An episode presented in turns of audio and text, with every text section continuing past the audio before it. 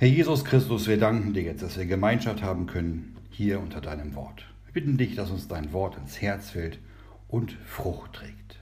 Amen. Amen. Ja, wir schlagen heute auf das Markus-Evangelium, lesen da gleich im Kapitel 2 den Vers 10. Da geht es darum, dass der Sohn des Menschen Gewalt hat, auf der Erde Sünden zu vergeben. Und damit uns bewusst ist, warum das so ist, da musste auch ein Sieg stattfinden. Und über diesen Sieg, da wollen wir uns heute unterhalten. Und wenn wir heute über den Sieg über Feinde reden, dann müssen wir uns bewusst sein, dass der Sohn Gottes, Jesus Christus, diesen Sieg errungen hat.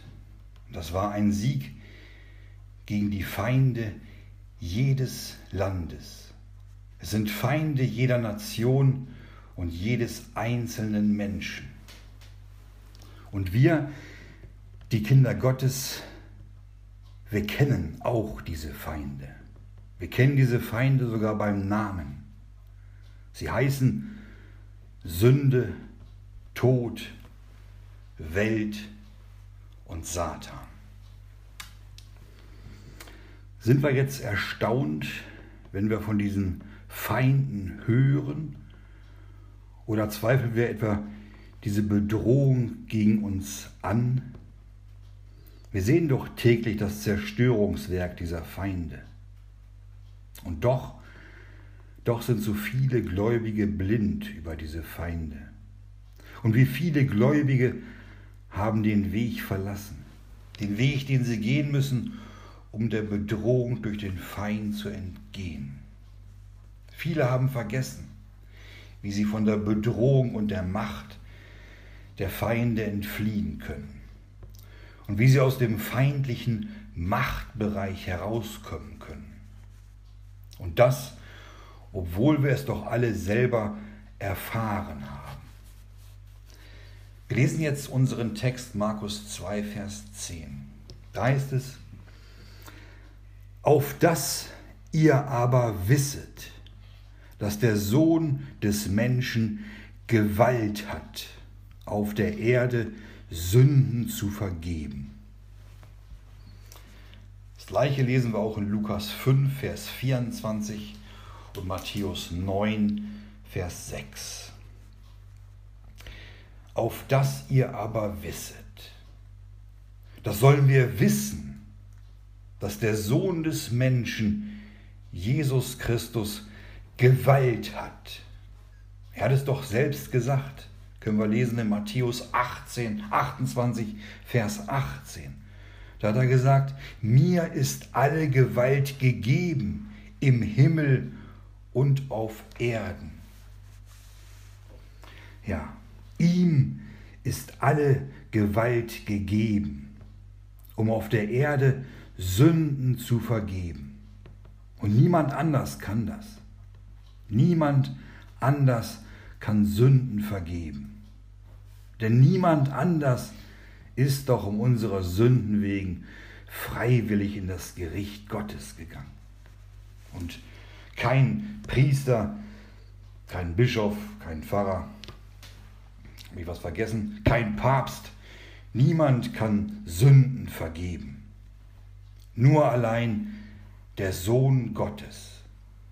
Jesus Christus hing stellvertretend für uns am Kreuz und er nahm unsere Schuld auf sich, unsere Sünden und er nahm unsere Strafe dafür auf sich. Es war so furchtbar, was dort am Kreuz auf Golgatha passiert ist.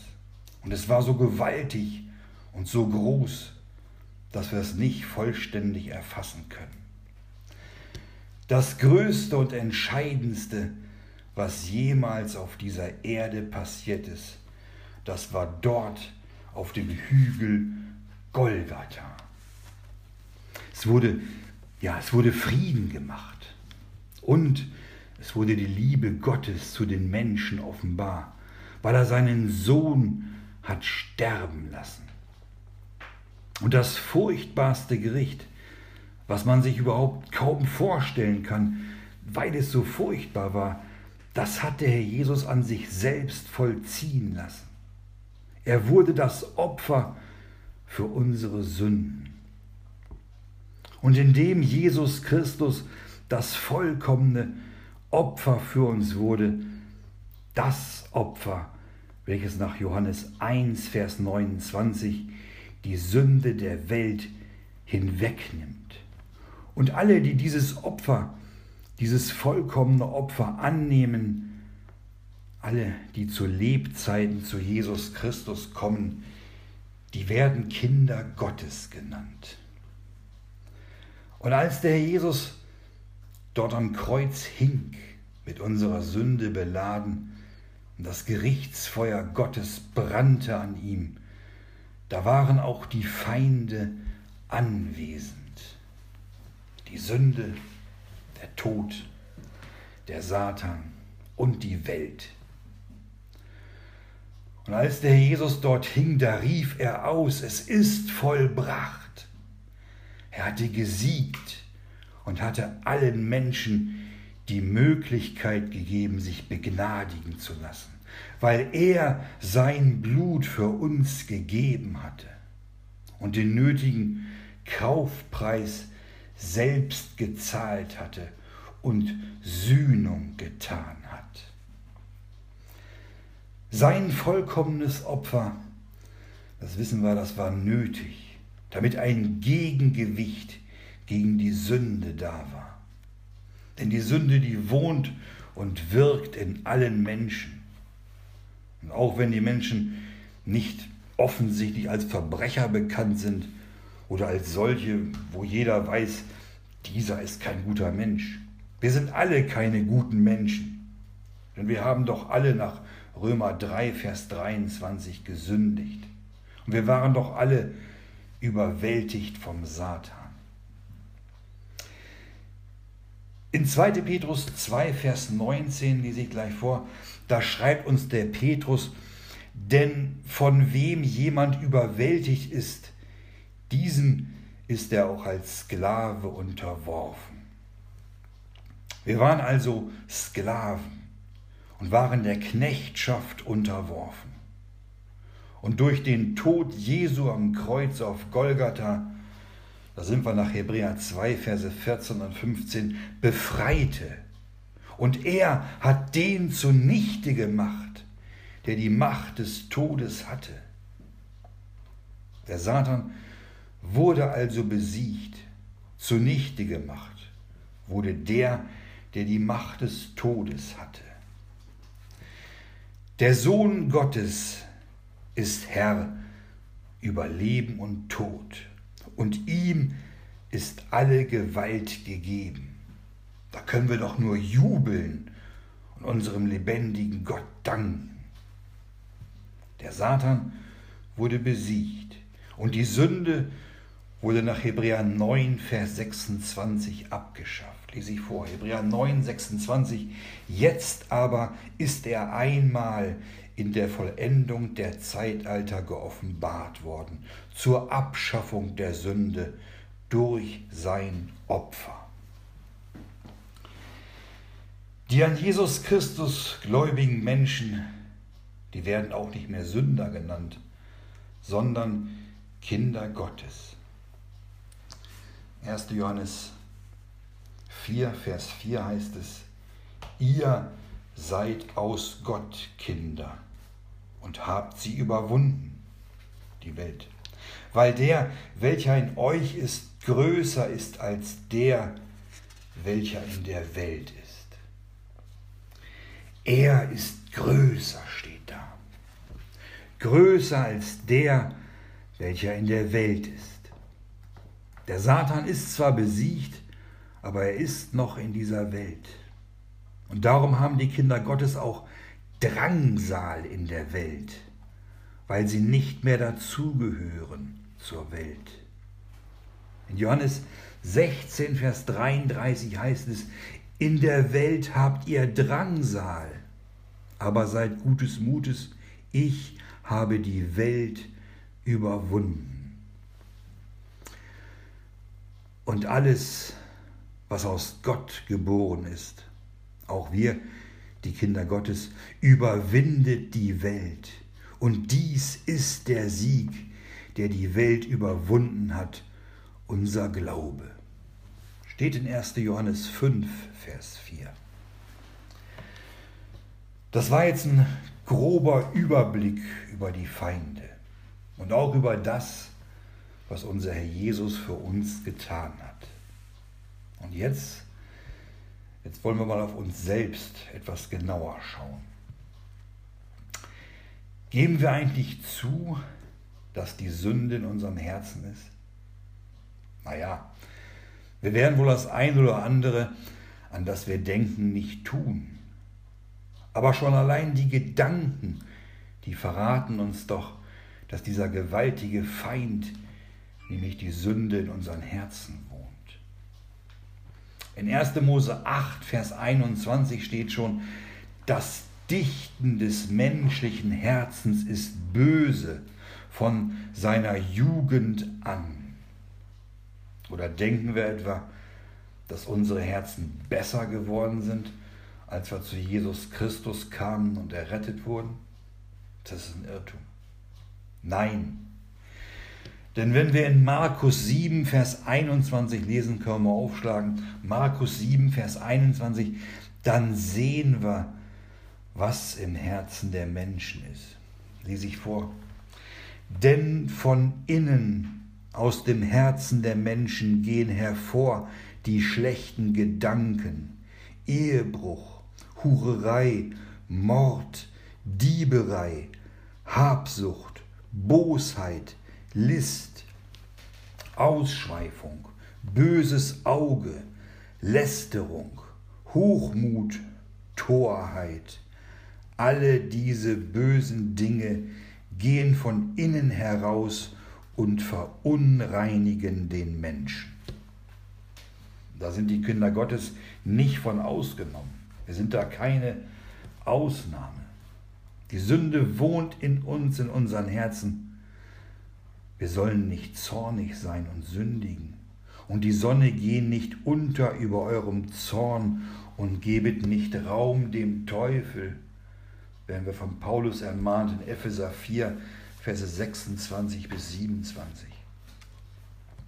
Damit ist doch schon alles gesagt.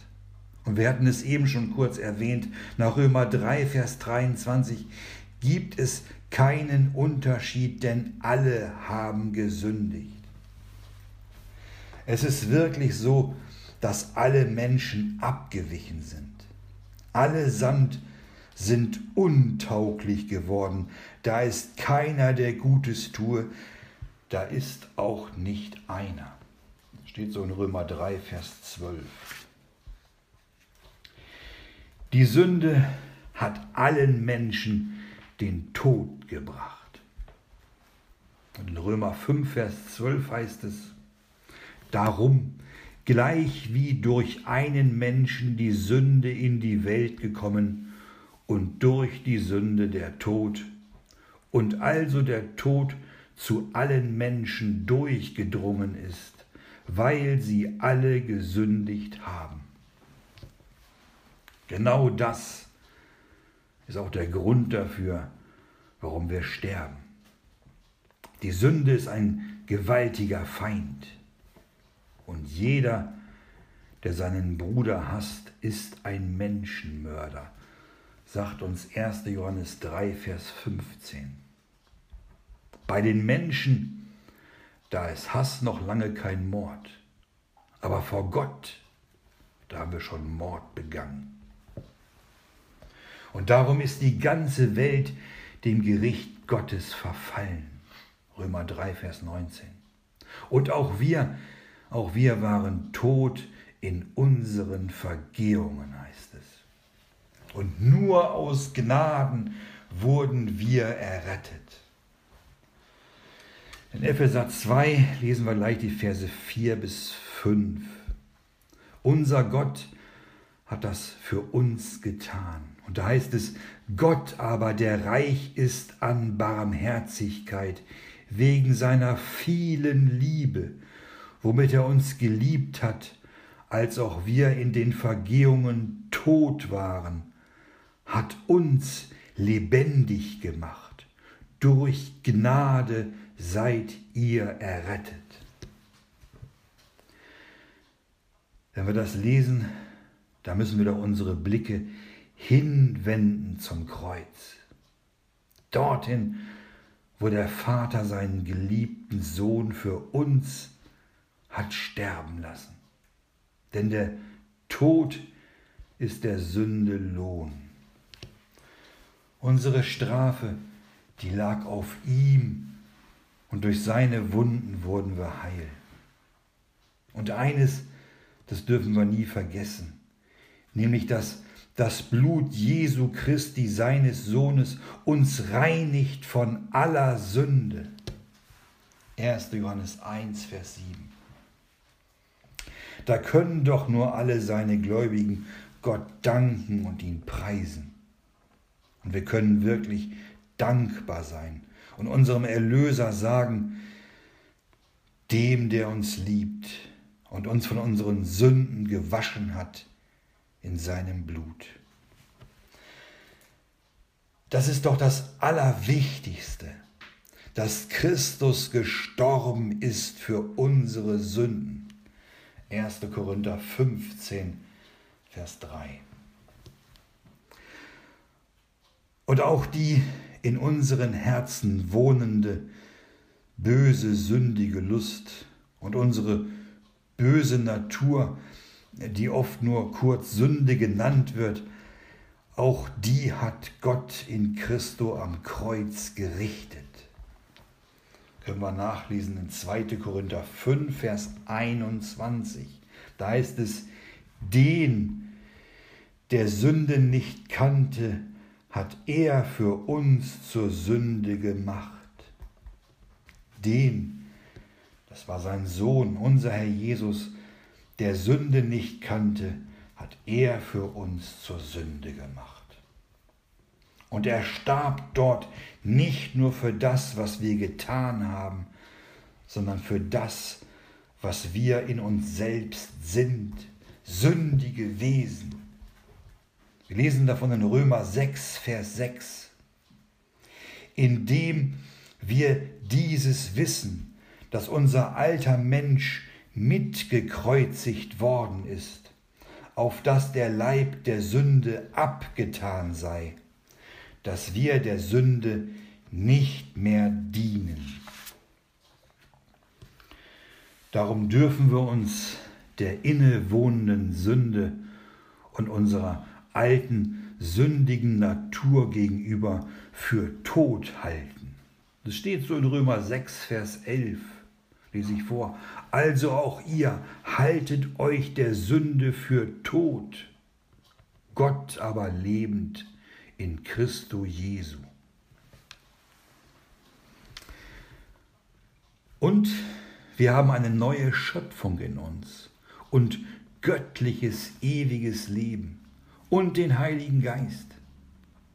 In Epheser 1, Vers 13, da steht es, dass wir, nachdem wir geglaubt haben, wir versiegelt worden sind mit dem Heiligen Geiste. Und auch in 2. Korinther 1, Vers 21 lesen wir davon, dass wir Gott, dass Gott uns versiegelt hat und hat uns das Unterpfand des Geistes in unsere Herzen gegeben. So müssen wir nicht mehr der Sünde als unserem Feind folgen und dienen, sondern wir sind nach Römer 6, Vers 22 frei gemacht von der Sünde und sind Sklaven Gottes geworden. Unser Gott, der hat uns Frieden geschenkt und neues göttliches Leben und seinen Heiligen Geist. Was ist das für eine Befreiung?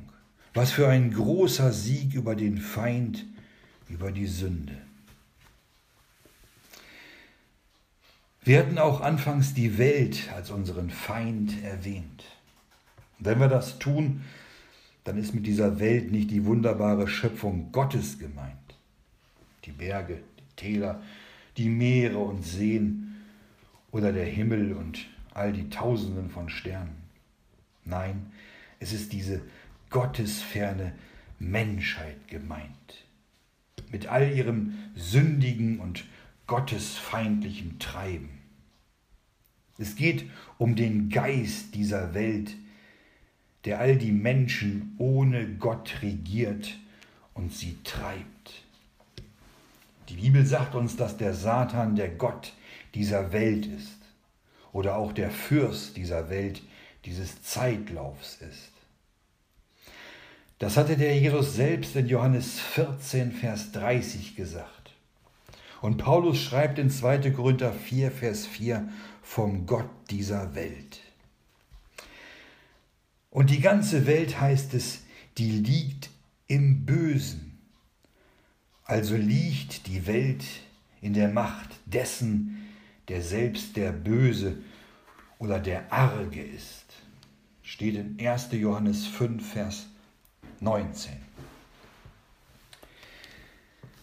Wir alle haben es in unserem alten Leben erlebt, dass Freundschaft und Ehre von der Welt für alle da ist, solange man mit der Welt verbunden ist und auf dem breiten Weg ist, der ins Verderben führt.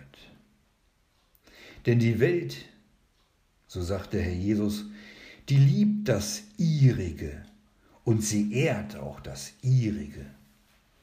Und weil wir nicht von der Welt sind, darum hasst uns die Welt. Steht so in Johannes 15, Vers 19. Wehe den Gläubigen, die der Ehre und der Gunst dieser Welt nachlaufen. Dann geht es meist ganz schnell.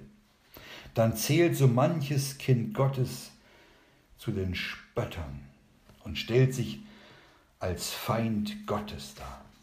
Da müssen wir aufpassen. Der Fürst dieser Welt versucht es durch viele Verlockungen, die ganz individuell auf jeden Menschen abgestimmt sind.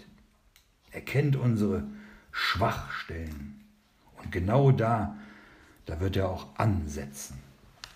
Und wenn komische Gedanken aufkommen, gegen den Bruder oder die Schwester, gegen sein Wort, gegen die Versammlung. Da müssen wir wissen, wem wir da auf dem Leim gehen. Dem Gott dieser Welt, dem Teufel. Der Feind versucht in dieser Welt alles und lässt nichts unversucht, um auch uns zu betäuben durch sinnliche Lust, durch weltliche Freuden oder durch den Besitz von zeitlichen Gütern durch die Schätze dieser Welt und durch mancherlei Genüsse, da versucht er unsere Herzen zu erreichen, um uns zu belügen und uns vorzugaukeln, wie schön doch diese Welt ohne Gott ist. Und wie viele Gläubige sind bereits geistlich untergegangen und leben mit den gottlosen Spöttern in bester Freundschaft als Freund dieser Welt. Wir hatten es schon zu Beginn erwähnt, in Johannes 16, Vers 33 heißt es, in der Welt habt ihr Drangsal, aber seid gutes Mutes, ich habe die Welt überwunden. Unser Herr Jesus, zu dem wir gehören, der uns errettet hat, der hat die Welt überwunden, besiegt. Wer an Jesus glaubt, der hat Teil an diesem Sieg. Und in der Welt, da ist der Geist des Antichrists, von welchem ihr gehört habt, dass er komme, und jetzt ist er schon in der Welt. Und wir? Ihr seid aus Gott Kinder und habt sie überwunden, weil der, welcher in euch ist, größer ist als der, welcher in der Welt ist. 1. Johannes 4, Verse 3 und 4. Die Welt, die wird vergehen und auch ihre Lust. Steht so in 1. Johannes 2, Vers 17. Wir kennen doch alle die Geschichte von dem, von dem reichen Mann in Lukas 16. der in Qualen war und darum bat, dass seine Zunge durch einen nassen Finger gekühlt werde. Genau das ist das Ende jener, die in dieser Welt all ihre Hoffnung auf ihre irdischen Schätze gelegt haben, die dem Mammon, den weltlichen Reichtum, ihrem Erlöser vorgezogen haben. Aber wer an Jesus Christus glaubt, der hat Teil an seinem Sieg, der nimmt teil an seiner Auferstehungskraft. Und wir sind noch in der Welt, aber nicht von der Welt. Und er ruft uns zu, ich habe die Welt überwunden. Und wir sind durch seinen Sieg herausgenommen worden aus der bösen, gegenwärtigen Welt. Galater 1, Vers 4. Unser Herr Jesus ist jetzt fern von dieser Welt. Er ist als der Sieger droben zur Rechten Gottes. Und wir sollen suchen, Kolosser 3, Vers 1, wir sollen suchen, was droben ist, wo der Christus ist, sitzend zur Rechten Gottes. Die Welt. Die Welt hat den Barabbas gewählt, den Mörder und Räuber. Die Welt hat den Heiligen und Gerechten verworfen und ihn an das Kreuz genagelt. Es ist doch offenbar, wie gottesfeindlich diese Welt ist und wie groß muss ihr Hass und ihre Feindschaft gegen Gott sein. Und auch der Tod ist unser Feind. Das heißt in 1. Korinther 15, Vers 26, dass es der letzte Feind ist, der weggetan werden wird. Aber bis dieser Feind weggetan ist, sterben die Menschen. Wir wissen, wo all diese Menschen hingehen. In Hebräer 9, Vers 27 heißt es, es ist dem Menschen gesetzt, einmal zu sterben, danach aber das Gericht. Der Tod selbst ist ein Gericht und er führt zum Gericht, nämlich zum zweiten Tod, dem Feuersee, in die Hölle. Wir lesen davon in Offenbarung 20, Vers 14. Der verlorene Mensch, der in seinen Sünden stirbt, wird ewig dort in der Hölle sein müssen. Und dort in der Hölle, da wird es keine Ungläubigen mehr geben, denn sie werden es sehen und auch spüren. In der Hölle, da gibt es auch keine Spötter mehr und keine Urknalle oder Evolutionstheoretiker mehr. Die wissen dann alle Bescheid. Es ist ein Erwachen in der ewigen Gottesferne und Qual. Der Tod des Menschen, da gibt der Fürst der Finsternis seine Gewalt zu erkennen. Denn wegen der Sünde des Menschen sind sie ihm ja, und seiner Herrschaft unterworfen. Da kann sich jeder Zuhörer heute freuen, der zu Jesus Christus gehört. Denn er hat den Tod als den Lohn der Sünde für uns erduldet und überwunden. Der Jesus ist durch den Tod hindurchgegangen und ist ihm in seinem Sieg begegnet. Und alle durch Christus erretteten Gläubigen, die ihr Heil auf Jesus gründen, die dürfen wissen, dass er die Macht des Todes gebrochen hat. Der Jesus hat durch seinen Tod und seine Auferstehung den Tod für immer besiegt und überwunden. Und wir, die Kinder Gottes, wir dürfen laut ausrufen, was in 1. Korinther 15, Vers 55 steht. Da heißt es nämlich, Wo ist, o Tod, dein Stachel? Wo ist, o Tod, dein Sieg? Ja, für uns, da hat der Tod keinen Stachel mehr, denn unsere Sünde ist gesühnt und das Gericht hinweggetan. Wenn wir sterben, dann eröffnet uns der leibliche Tod das Paradies. Dann sind wir nach 2. Korinther 5, Vers 6 ausheimisch vom Leibe und einheimisch beim Herrn. Also ist der Tod unser. Und wir brauchen keine Angst vor dem danach zu haben. Das können auch nur die sagen, die Erlöste in Christus sind. Für uns ist das Sterben Gewinn. Philippe 1, Vers 21 hatte Paulus das geschrieben. Dann haben wir noch den großen Feind, den, den Widersacher. Darum heißt er auch Satan. Durch Satan ist die Sünde und der Tod in die Welt gekommen. Und durch Satan ist diese Welt eine böse Welt geworden, fern von Gott. Diese Welt, die wurde das Tal des Todesschattens und wurde zum Feind Gottes. Und durch List und Lüge naht er sich den Menschen.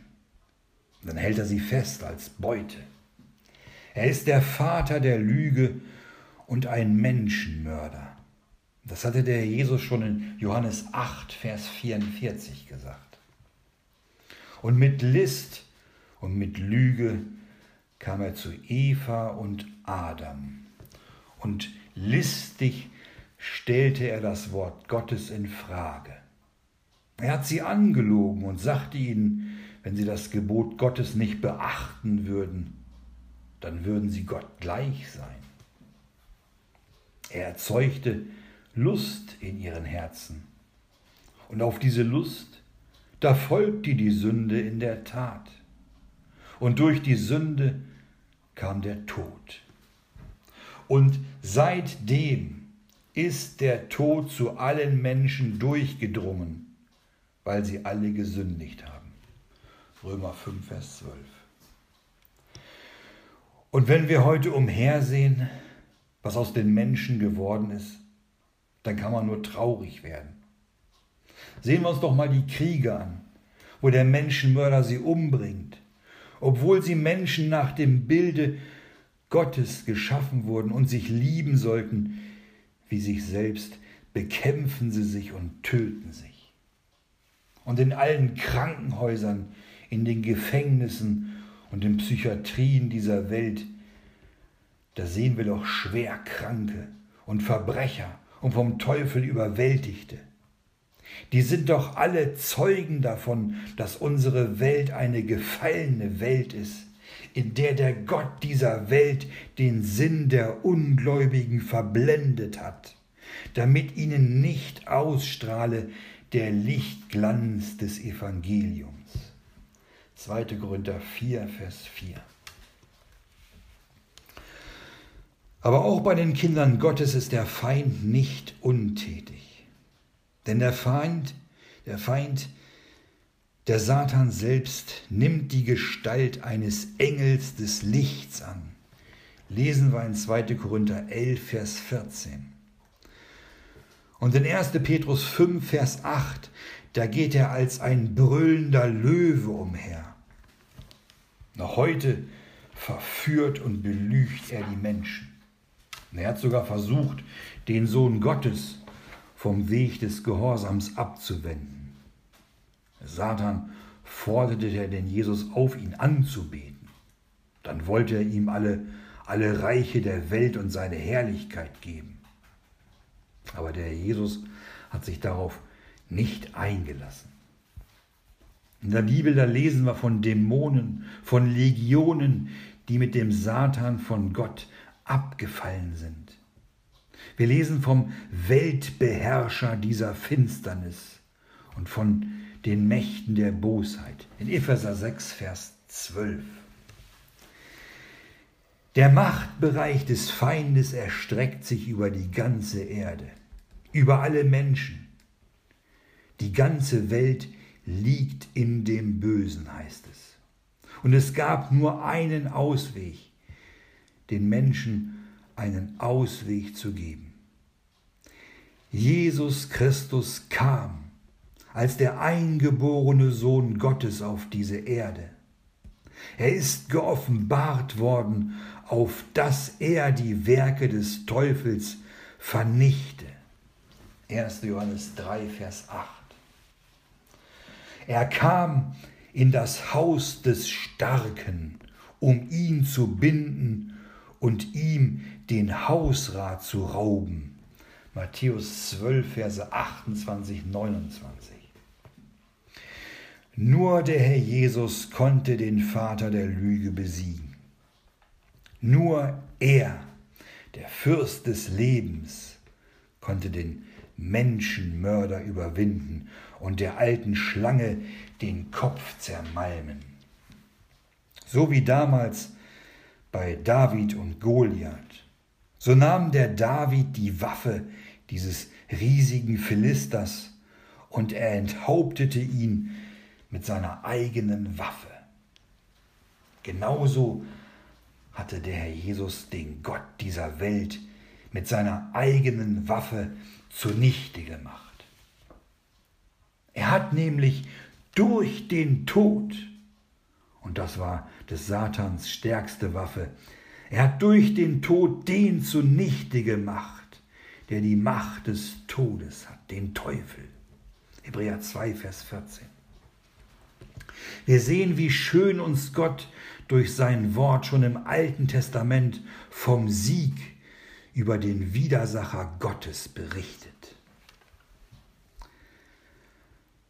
Indem der Sohn Gottes auf Golgatha starb, hat er den Feind mit dem Tod, mit seiner eigenen Waffe besiegt. Jesus hat dort am Kreuz die Fürstentümer und Gewalten entwaffnet und über sie einen Triumph gehalten. Kolosser 2, Vers 15. Dann ist der Sohn Gottes auferstanden. Er kam aus, heraus aus dem Tode. Denn nach Johannes 14, Vers 30 hatte der Fürst dieser Welt nichts in ihm, steht da. Nichts steht da. Keine Sünde, keine Schuld.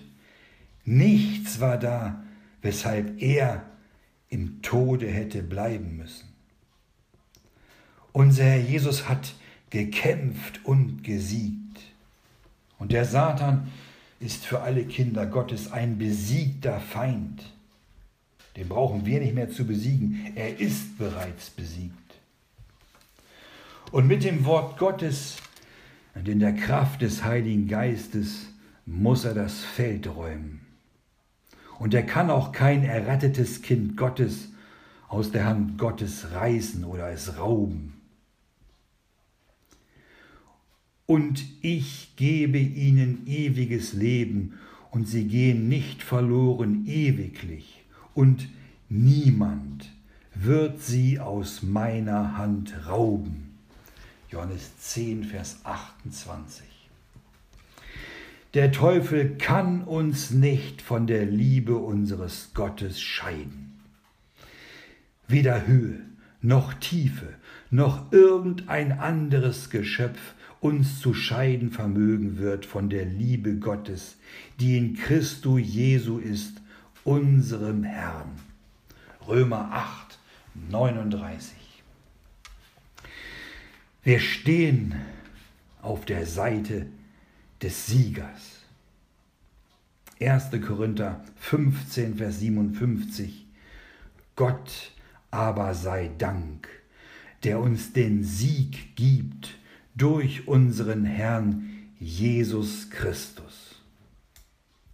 Und da bekommt doch unser heutiger Text eine ganz neue und große Bedeutung auf dass ihr aber wisset, dass der Sohn des Menschen Gewalt hat, auf der Erde Sünden zu vergeben. Der Herr Jesus hat alles getan und auf sich genommen, um den Feind zu besiegen und uns durch sein vergossenes Blut alle Sünden zu vergeben. Der Sieg unseres Herrn Jesus für uns schwache und schuldbeladene Sünder, dieser Sieg ist so groß und so herrlich, und darum hat nur er die Gewalt auf der Erde, um Sünden zu vergeben. Und jede Sünde, die wir aussprechen und ihm bekennen, die macht seinen Sieg in uns größer. Und er erwartet von uns, dass wir kommen zu dem, der uns liebt und uns von unseren Sünden gewaschen hat in seinem Blut. Amen.